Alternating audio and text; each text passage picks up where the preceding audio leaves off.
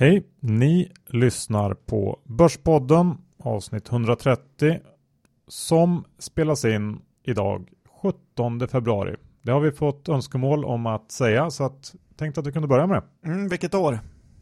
2016 såklart John. Tack. Och det är John Skogman såklart. Och Johan Isaksson. Vi kör på i rask takt så att uh, våra sponsorer först ut är Lendify.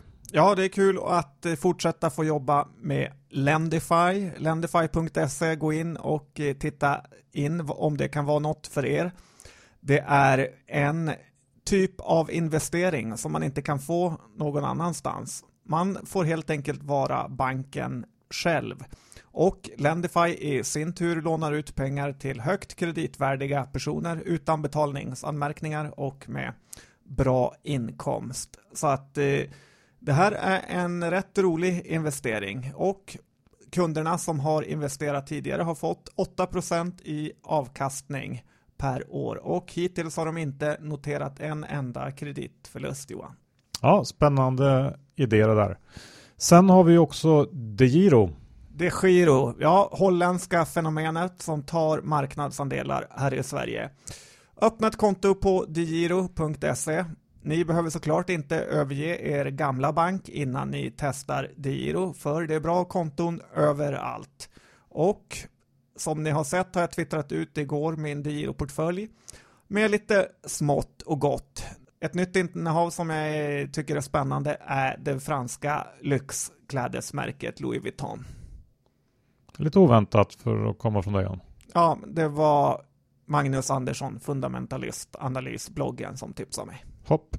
Ja, men vi kör väl igång veckans avsnitt som eh, kommer att behandla rätt mycket rapporter men också lite grann kring Swedbank-härvan och eh, ja, annat smått och gott.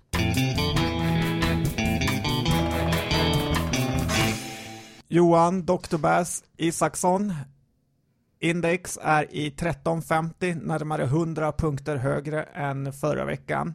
Och helt rätt enligt din bedömning så har vi sett en tillfällig botten då och index har studsat upp i rask takt.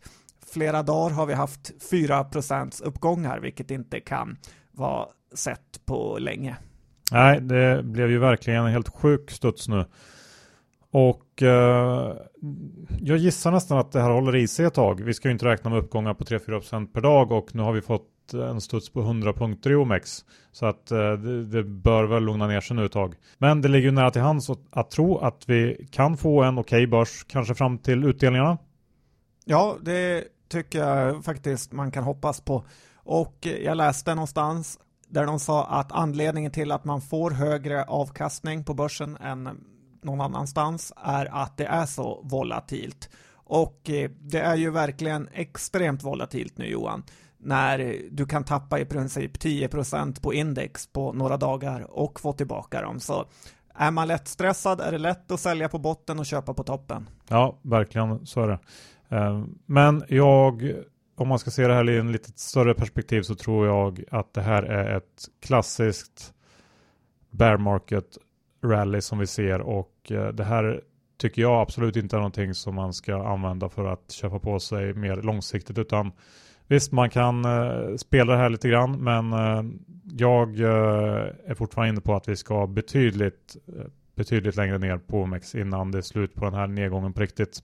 Ja, Micke Syding skrev ju det på sin Twitter att eh, ett bear, en bear market är till för att lura alla så mycket som möjligt.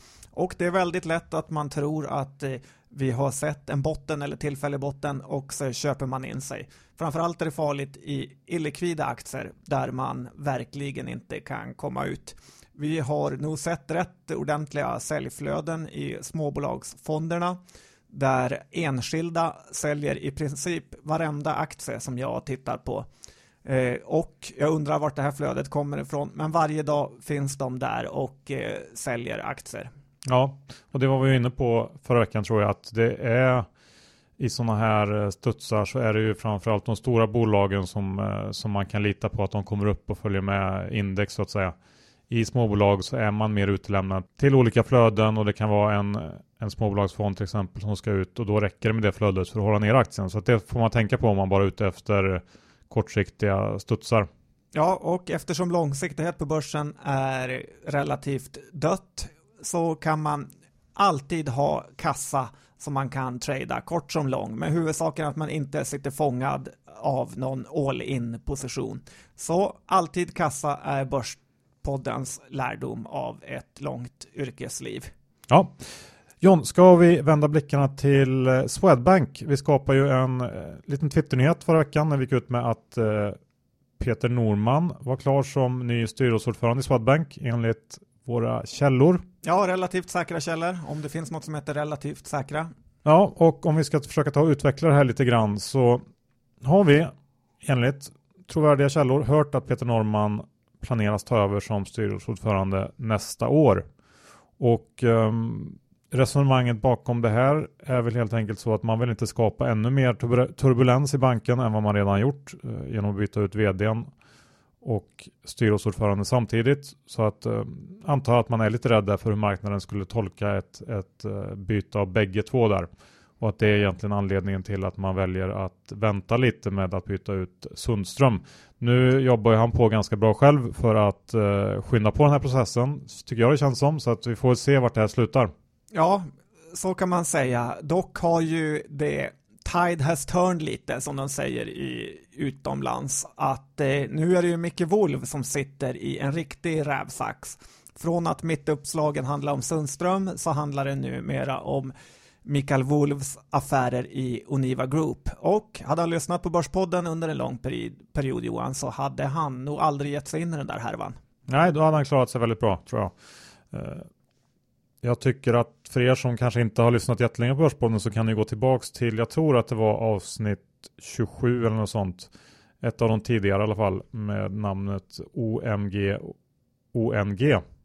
Fyndigt. Eh, ja, där avslöjar vi den stora Oniva-bluffen där diverse känt finansfolk hade köpt in sig.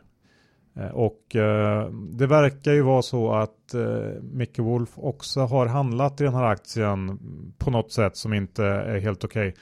Lite oklart än vad det, vad det är det gäller va? Eh, och vad som exakt har hänt. Det var även så att Swedbank hade lånat ut mycket pengar till Oniva.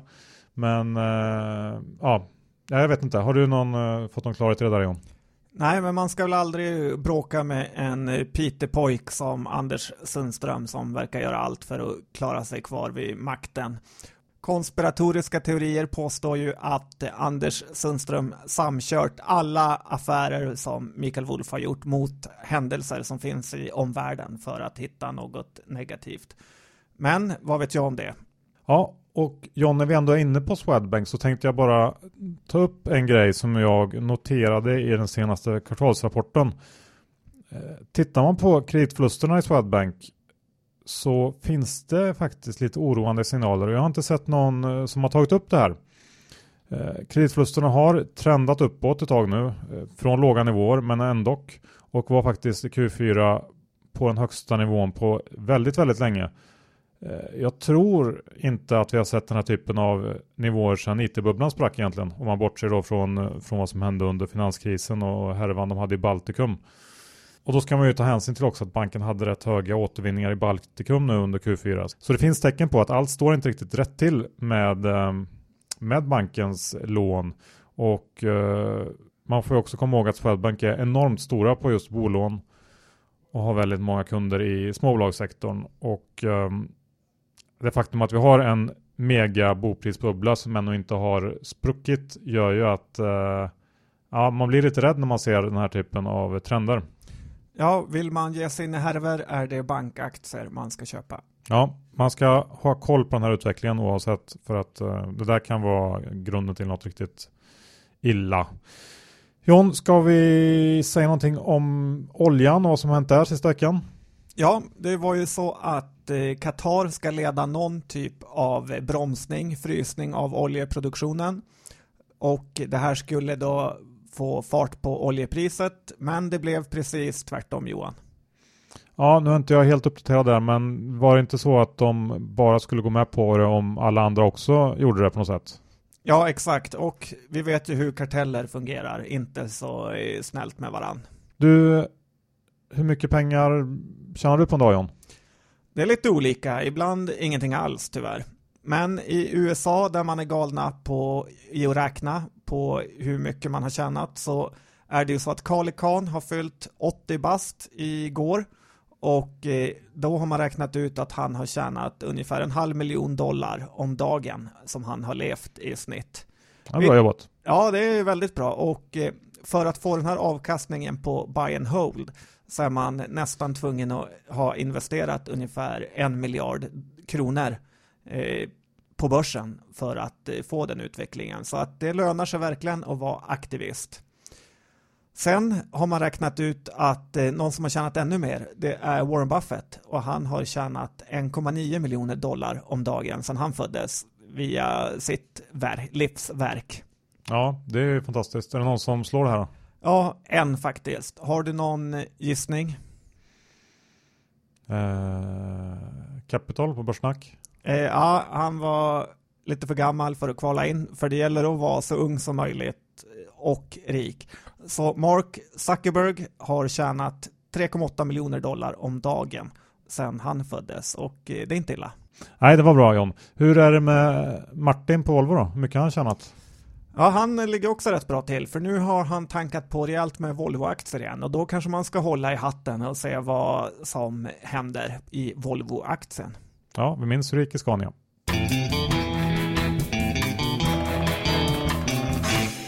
John, det är dags att snacka lite rapporter och bolagshändelser. Vi går väl direkt ut med eh, en av veckans kanske absolut största nyheter. Budet på Meda av eh, Milan, eller vad man nu säger. Milan. Milan. Okay. Eller Milan, det är ja. ingen som vet. Nej. Inte ens Anders Lönner, men rik blev han. Ja, jag tänkte komma till Lönner också, men eh, ska vi börja med att gå igenom budet lite snabbt. Budet ger 80% cash, 20% Milan-aktier och eh, det här blir totalt någonstans mellan 152 och 165 kronor beroende på vilken nivå den här Milan-aktien handlas på. Pengarna kommer att komma ut till eh, aktieägarnas fickor i augusti så att man får vänta ganska länge. Eh, och vad jag kunnat läsa mig till så verkar finansieringen vara klar och Milans styrelse har godkänt det här budet. Men aktien handlas ganska svagt, runt 144. Jag vet inte vart den var idag riktigt. Har du sett? Nej, men eh, däromkring. Ja, men en bit under budet ändå. Så att det, det verkar ju ändå finnas en, eh, Eh, en viss skepsis i marknaden och eh, samtidigt också en liten möjlighet att tjäna en hacka om det här budet går igenom. Eh, och riskerna är då såklart att om det inte går igenom så kommer ju Medas aktie att braka ihop ganska rejält. Meda släppte ju sin kvartalsrapport i samband med eh, att budet kom ut och det var ju inte några kanonsiffror som man presenterade där. Är det här någon typ av bett som du eh, tycker låter intressant John? Nej, i grunden nej för att uppsidan är ganska begränsad och nedsidan är en halvering i princip. Så det tycker jag inte låter så kul. Däremot förstår jag ju att folk eh, cashar in och säljer eh, på, även på den här nivån då börsen också rasat mycket. Istället för att vänta till augusti för att få eh, hela pengen så kan man ta en hel del av de pengarna nu och investera i annat. Så att det tror jag håller den nere. Dessutom måste ju Myland vara ett otroligt skuldsatt eh, företag om man köper Meda Eh, för med belånade pengar som redan är belånat. Så Mylan blir kaka på kaka och aktier där vill jag definitivt inte äga. Nej, jag har väl varit inne lite eh, på samma sak och har inte heller hoppat på den här traden. Men jag såg att Peter Benson eh, var ute och rekommenderade att man skulle köpa Meda-aktier nu och eh, späcka på den här grejen. Och han brukar ju vara duktig på att läsa på så att ja, det kanske finns några kronor att hämta. Ja, du får fråga Fingerprint-fansen vad de tycker om hans räcker. Ja, sen så går det ju inte att undgå att säga några ord om Anders Lönner också, Medas före detta vd som tajmade sitt senaste aktieköp i Meda otroligt eh, fint. Ja, det gjorde han. Han klippte till och köpte för 200 eh, miljoner kronor eh, några veckor innan budet. Och ja, vad ska man tro om det? Ja, det lämnar ju på något sätt en lite lite bitter eftersmak i munnen och eh, hoppas ändå att man tittar lite på det här och kollar så att allt har gått rätt till. Ja, verkligen, för det känns ju ganska tveksamt att det har gjort.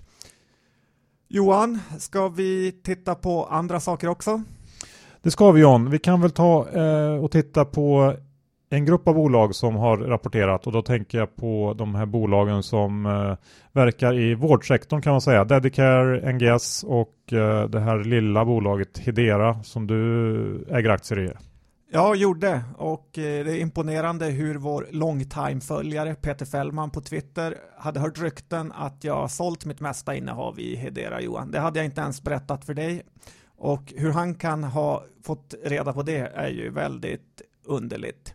Hur som så har jag sålt det mesta av två anledningar. Den ena är att jag blev lite utlurad av börsens nedgång som har varit här senaste tiden. Men den kanske främsta anledningen är att jag har valt att istället köpa aktier i Dedicare.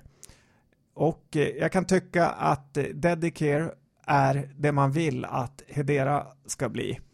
Eh, Dedicare kom med en jättefin rapport och eh, det känns som den har glömts bort av marknaden. Aktien delar ut 4 kronor, eh, det vill säga 10 procent, varav såklart en del är extra utdelningen. Och efter den här utdelningen så kommer det här fortfarande vara ett helt skuldfritt bolag med P 10 i en bransch med tillväxt. Eh, så då kan man lika gärna köpa det istället för att hoppas att Hedera ska bli något. Även om jag såklart tror att Bertil är rätt man att styra upp ett eh, sånt bolag. Men jag tar det säkra före det osäkra i så här osäkra tider Johan. Ja men det tycker jag låter vettigt, det hade jag också gjort. NGS då, sektorkollegan? Ja, men det här är veckans loser. De får pynta 3,8 miljoner för att byta lista. Och jag undrar hur ägarna tänker där. Kan det verkligen vara värt att pynta nästan en halv kvartalsvinst för att eh, få byta lista? Man förstår AQ-gubbarna som räknas som snåla, som inte vill byta från aktietorget på grund av kostnader. Och eh, här förstår man varför. Per H på alternativa lär väl också skina upp lite av lycka när han hör det här. Ja, och här får man ge lite backning till eh, teamet som handlat upp den här tjänsten hos eh, NGS. Det här ska gå att hitta billigare. Ja, det är, hoppas inte det är samma upphandlare som förhandlar med landstinget, för då kommer det sluta illa. Rapporten, om man ska säga några kort om det, så förutom den här kostnaden som eh, känns alldeles för hög, så var rapporten rätt bra. Och eh, den här sektorn finns det ju tillväxt i under lång tid framöver. Det svåra är bara att hitta folk man kan anställa. Ja, jag håller med. Ska vi gå över till eh, en eh, riktig eh, dunderrapportvinnare som kom idag, Doro. Doro, det lilla telefonbolaget. Jag vet knappt eh, vart du och jag står i det här längre eftersom vi har vridit och vändit på aktien många gånger. Men bolaget kom med en väldigt fin rapport. Orderingången ser fin ut, eh, ser fantastisk ut och eh, ett P-tal på 12 för nästa år är inte utmanande. Dock har de ju haft en svajig historia och eh, späckade bort nästan hela vinsten i valutaaffärer förra kvartal 1. Så visst, eh, det finns ju fortfarande osäkerheter här. Men det är imponerande att se vad de har gjort med bolaget och om jag får välja köp eller sälj på nivåer kring 60 så tar jag faktiskt köp Johan. Ja, jag håller med. Vi kanske ska säga några ord om eh, Nilongruppen också som kom med en, eh, en fin rapport igår. Ja, den var verkligen fin och det här har varit en eh, lättnad för mig personligen då jag hade väldigt mycket aktier i Nilon-gruppen.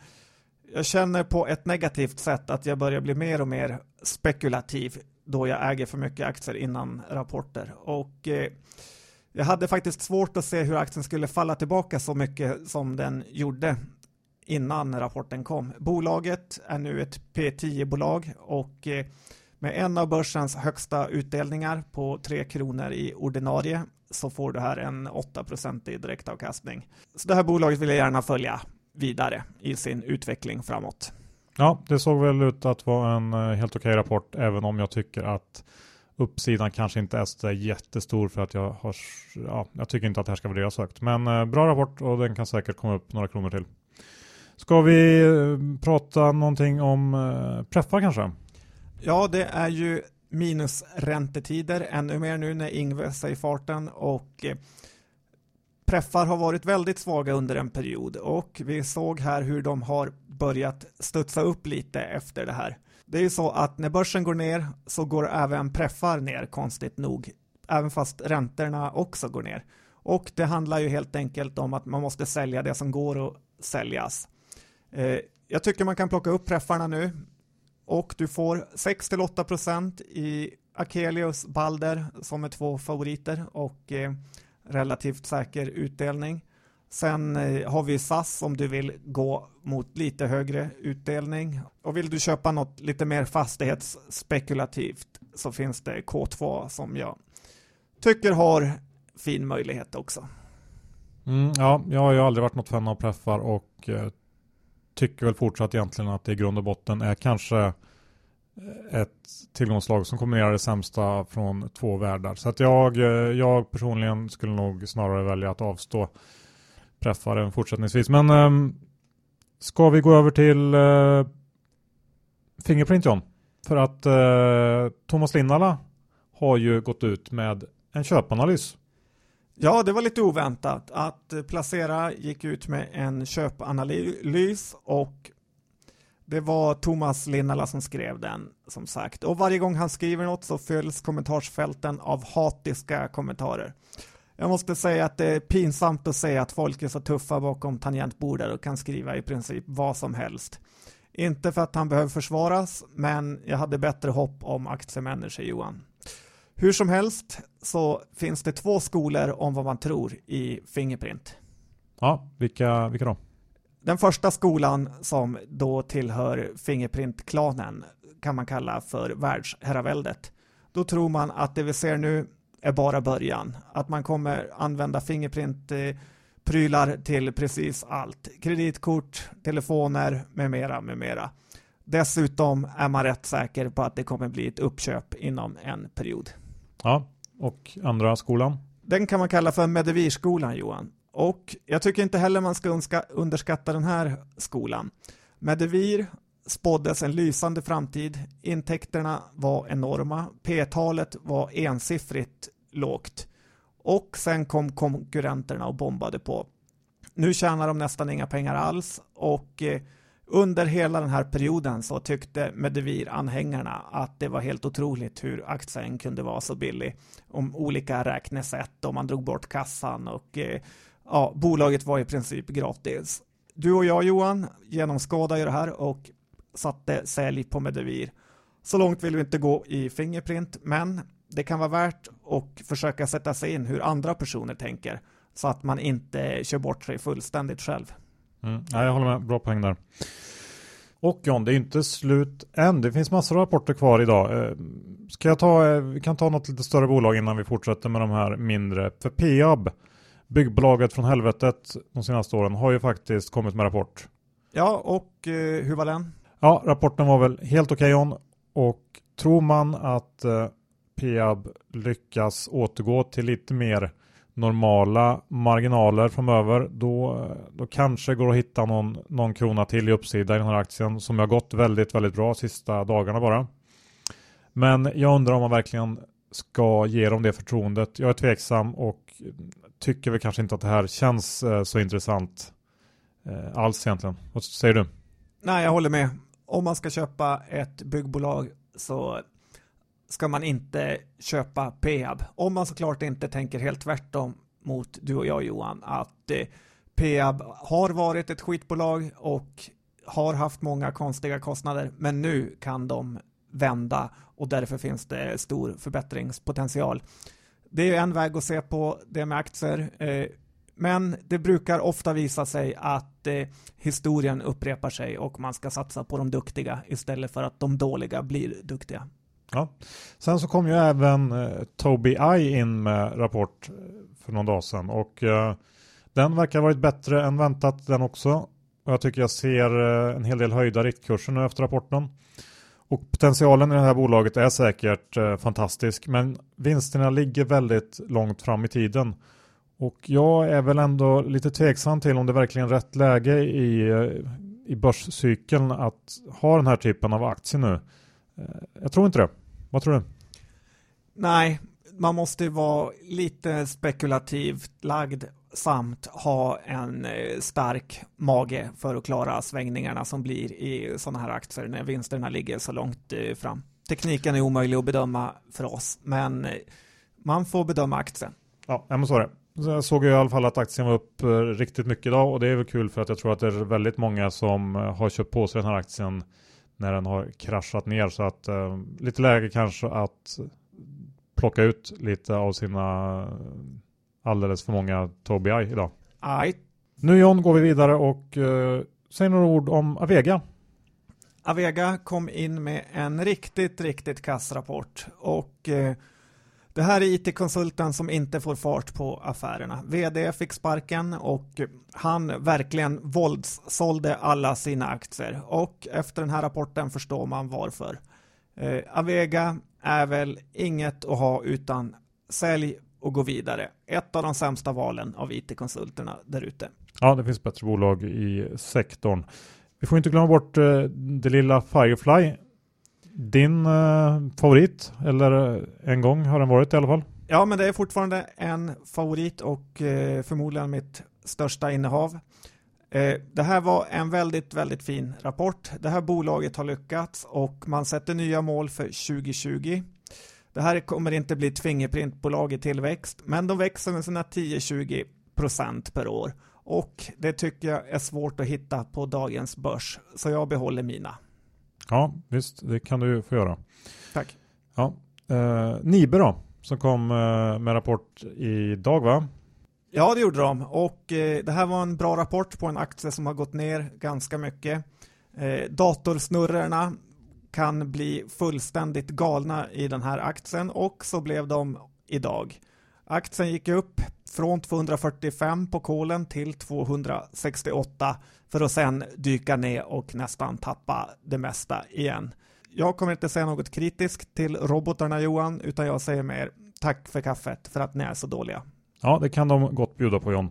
Du, ehm, Catena Media då, som eh, gick in på börsen i slutet på förra veckan om jag inte minns fel. Bolaget, ja, som, ja, bolaget som är någon slags eh, affiliate som driver eh, trafik till alla stora spelbolag typ.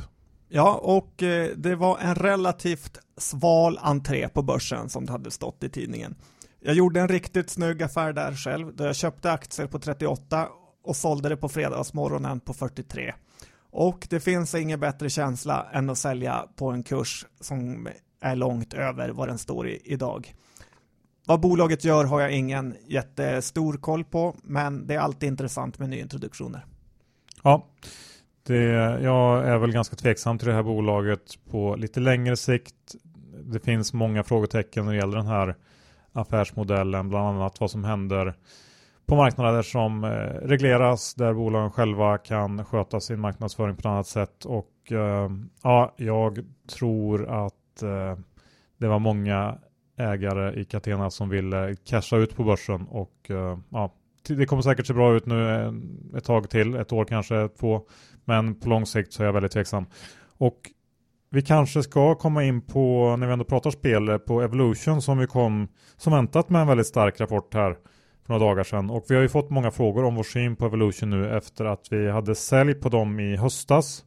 När aktien stod kring 270 för mig. Ja. Ja. Och eh, nu har vi fått ett par rapporter sedan dess. Eh, bägge har varit väldigt bra. Eh, vilket vi också egentligen trodde. Och det man måste förstå är att det är i grund och botten inte bolaget som vi har problem med. Det är värderingen. Man måste skilja på det. Och aktien handlas fortfarande till multiplar som i alla fall jag tycker är för höga. Eh, jag har sett eh, uppdaterade prognoser nu efter rapporten och då har vi Eh, P-tal på eh, 35 respektive 30 för i år och nästa år och EV-ebit på kanske 32 eh, respektive 28 alltså för 2016-2017. Och eh, det är en prissättning som helt enkelt ställer väldigt, väldigt höga krav på rapporter och på att allting ska gå som det ska.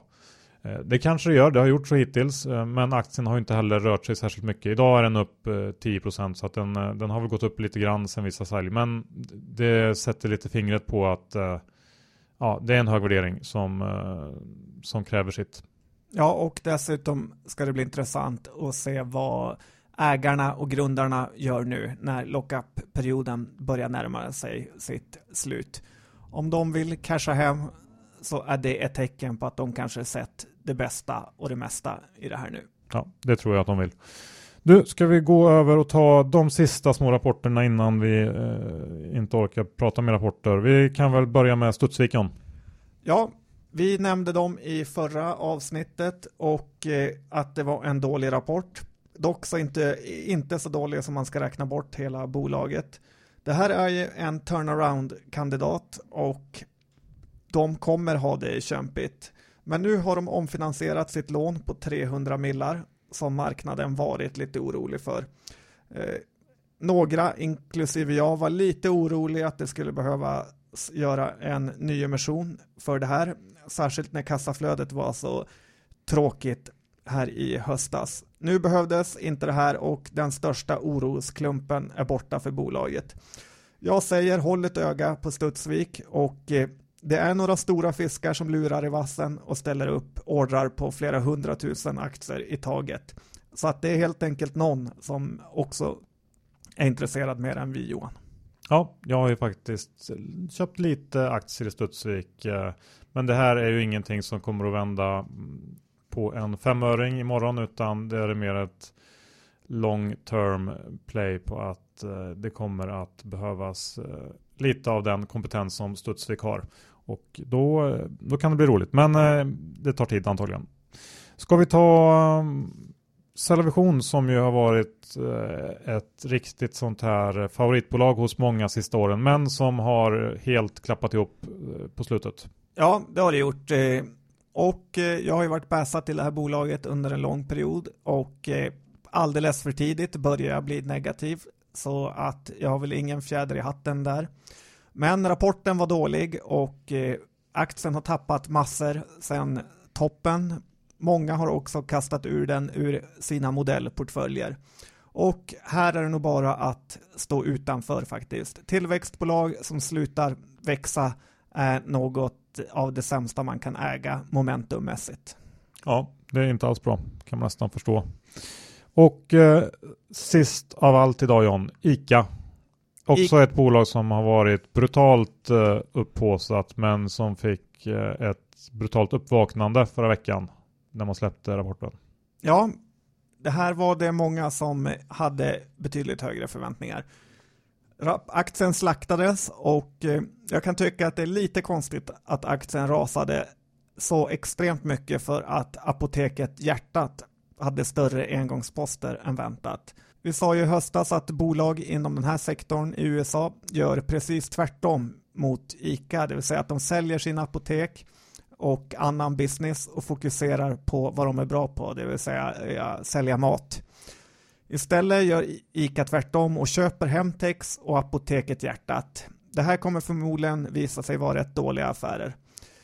Dessutom har ju aktien gått upp massor på de här eh, affärerna när nyheterna kom. Men tittar man på värderingen idag så är det ett P-tal kring 15 på 250 kronor och med 10 kronor i direktavkastning så får man 4% där. Inte dåligt, men inte heller så spännande för ett bolag som förmodligen inte kommer växa så mycket samt har en del problem Johan. Ja, och eh, jag tycker ändå man ska notera också att den här aktien inte följer med upp i den här starka studsen vi har haft på slutet. Så att det finns nog folk fortfarande som vill ur den här och man kan nog vänta om man vill kliva på tror jag. Och kliva på gillar du.